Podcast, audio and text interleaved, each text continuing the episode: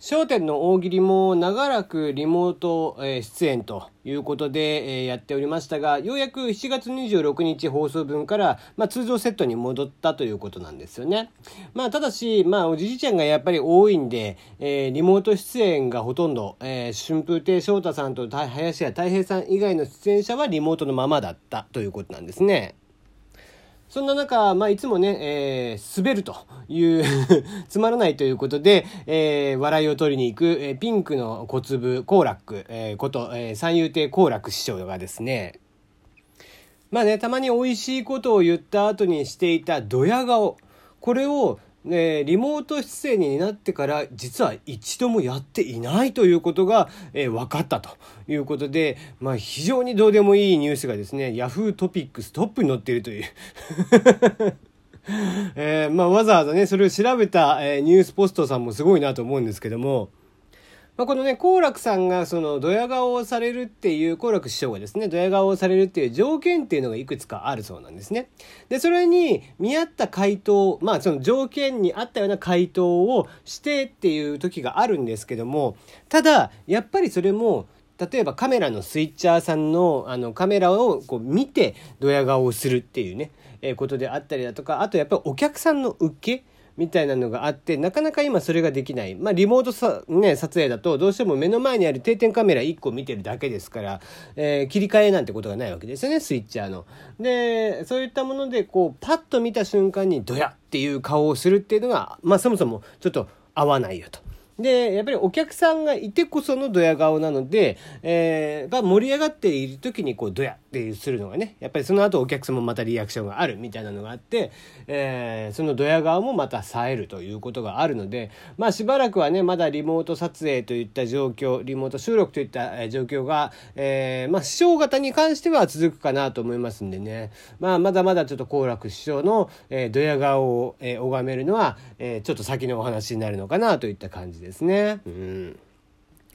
まあ、お師匠方もね、お年を召されてらっしゃいますんで、えー、まあ、このままね、ご自宅でできれば、えー、収録っていう形にして安全面を考慮した形でね、えー、続けていっていただければなと思いますが、まあ、とはいえね、もともと焦点の大喜利というのは、まあ、え、二つ目の若手大喜利が、まあ、メインだったんですよね。えー、今の木久扇師匠とかも 2, 2枚目の時から、2つ目の時から出ていたわけですから、えー、その若手の時っていうことを考えると、ちょっとね、えー、もう新しい世代に、こう変わっていくっていうのも一つありなのかななんていうことも思っていたりはしますがまあねそうなるとちょっと、お師匠方の顔が見えなくなっちゃって寂しい部分はあるのでねまあちょっと考えもんかなっていうところありますがまた若手大喜利とかもね、えー、BS とかでは前やってたんですけどね、えー、そういうのをやってほしいなと。ね、えー、成金とかっていうね、二つ目集団がいたりだとか、えー、今、まあもう解散しましたけどね、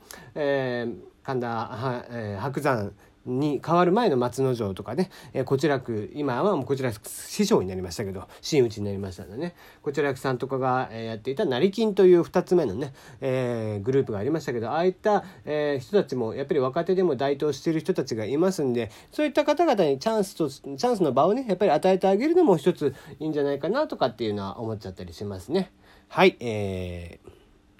まあ、そういうの話はここまでにしましょう。改めましてこんばんは。炎上しそうで炎上しないさすらいのエンタメ系ウェブウォッチャー、テリーのよもやますぎる部屋でございます。いかがお過ごしでしょうか？えー、思わずですね、そのままタイトルコール行こうとしてしまいましたけども、危なかった危なかった。はい。えー、今日の話題ということですが、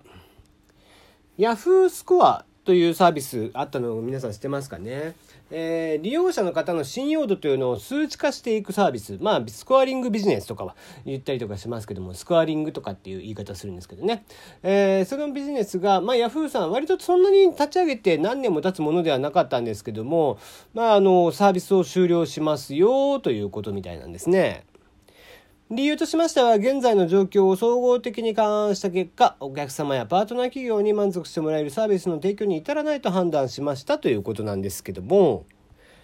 これね僕個人としてはこのスコアリングビジネスっていうのは日本では多分流行らないと思っているんですよ。まあ LINE さんも LINE スコアとかがあったりするんでね、えー、似たようなサービスをやっていたりとかしますがまあちょっとねそのこの記事の、えー、僕が読んでいた記事まあなぜ、えー、日本では流行らず中国では普及しているなんでそこに違いがあるのかみたいな記事を読んでいたんですけどもまあえー、日本の最終的にこの著者の方が言っていたのはその Yahoo スコアっていうのがサービス開始の時にですねデフォルトまあ初期設定としてオンになっていたんですね。最初の段階でオンになっていて、えー、それが良くなかったと、えー、結構叩かれたんですよね。それによって炎上大炎上したわけですよ。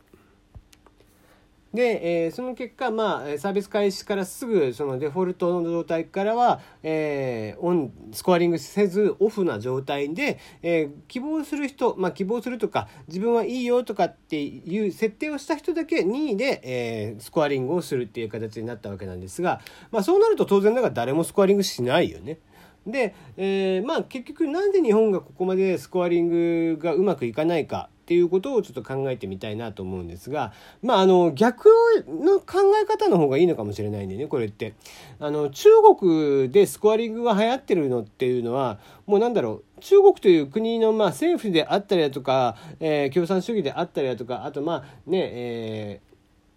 いろいろなバックボーンが中国だからこそできるサービスになってるっていう話なんだよね。でその信用というものを基本的に、えー、日本人は疑わせずは罰せずっていう国なのでその場合は信用しましょうなんですけどもやっぱり疑わしきは罰する国なんであのそういった意味ではその信用度が目に見えて分かるその数値化ってビジネ、えー、スコアリングっていうビジネスっていうのは非常に、えー、その人を信用するっていうのの一つの計りになるわけですよね。中国ではこのスコアリングが高いければ高いほど、まあ、例えば、えー、サービスを受ける時にもいろんな特典がついてきたりだとかあとはまあもう極端な話なんだけどそのマッチング系サービスとかでも使われてたりとかねあとはその、えー、なんだまあそれもねこう極端な例なんだろうけどもう友達さえもスコアが低い人はもうバツッと切るとかっていう人まで出てきてるんだって。それぐらいこのやっぱり信用度っていうのを重要視している信用が人として信用を基本的にする国ではないのでだからこそこういう第三者的な視点っていうのでスコアリングされた方がよっぽどそっちの方が信頼ができるという、まあ、非常に物悲しい文化があるなと僕は思ってるんだよね。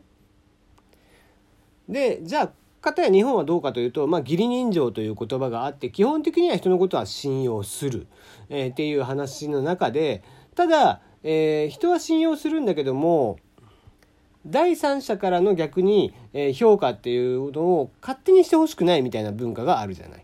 えー、まあ今日分かりやすいのだと京都なんかはね、えー、一元さんお断りとかっていうのがあったりとかしたりとか、えー、まああんまりこう自分のねことはさらさないみたいなことがあって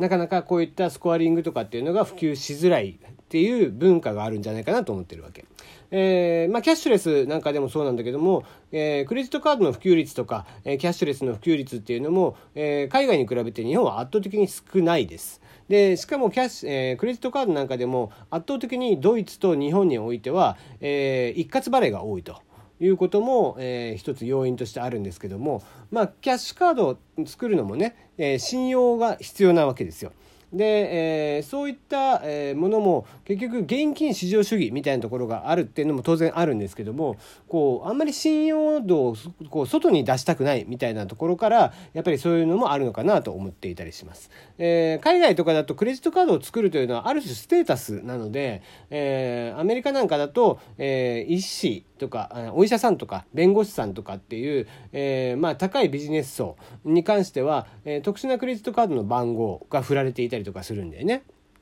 それによって、えー、もともとその信用度というのが測れるようになっている。えー、ぐらいやっぱりこうその人の信用を図る上でもすごく、えー、クレジットカードって実は、えー、重要だったりはするんだけどもそういったものも、え、日本はなかなか普及が実はしていない、まあ、クレジットカードこそ、え、長くは、え、長くもう、ね、あるものではあるんだけどもそれでも、えー、他の国に比べてやっぱり利用率っていうのは少ないわけですね。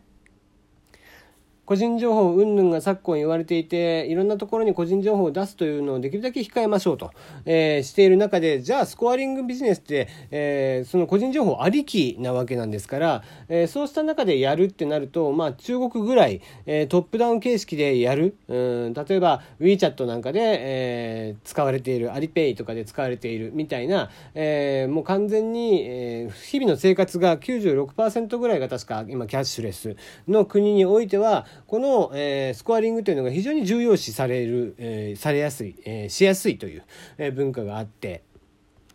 こういったスコアリングによってその人の信用度というのを測った上でいろんなサービスに対して、えー、この人は信用できるからじゃあ、えー、得点をつけてあげましょうと。逆にこの人は信用がないから、えー、得点をむしろマイナスにするとかっていうふうに変わっていく。日本でそういうことをしてしまったらかえって差別だうんぬんだっていう話になりがちなので、えー、なかなかこういったサービスっていうのはもう国がトップダウンでやっていくとかっていう国じゃないと、えー、うまくはいかないかなと。これだからアメリカなんかでもなかなか普及はしないんじゃないかなと思っていてこのスコアリングビジネスというのは、まあ、LINE もやってますし、まあ、Yahoo さんはもう終わってしまいますけども、えー、なかなか LINE さんもおそらくうまくいってないんじゃないかなとは思っています。え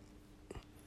本当だったらねえー、特段何もしなくて普通に生活してればそこそこ高い高いスコアが出るんでそういったものに対して、えー、何か得点が得られるっていうのは非常に、えー、ユーザーとしてはいいサービスだとは思うんだけどもただねいかんせんそのマイナスイメージの方が強い、えー、個人情報を云々が取られてしまうとか、えー、行動パターンが見られてしまうとかね、えー、水耕熱の情報とかも、え、支払い状況とかも見せなきゃいけなかったりだとか、え、そういったものも基本的にはあのあまり見せたくないとかっていう人が多いでしょうから、えー、そのこう自分の情報を出したくないという国においてはこのスコアリングビジネスというのはちょっとうまくいかないのかなと。え、やるんであれば自社内で例えば、えー、自社のサービスをうまく円滑に使ってくれている支払いが滞っていない方とかっていう限りでやる、まあ、メルカリの後払い方式なんかはそうなんだけどね、えー、メルカリの支払い状況とかを見て、え自社に使うとかっていうサービスしかうまくいかないんじゃないかなと思っていたりします。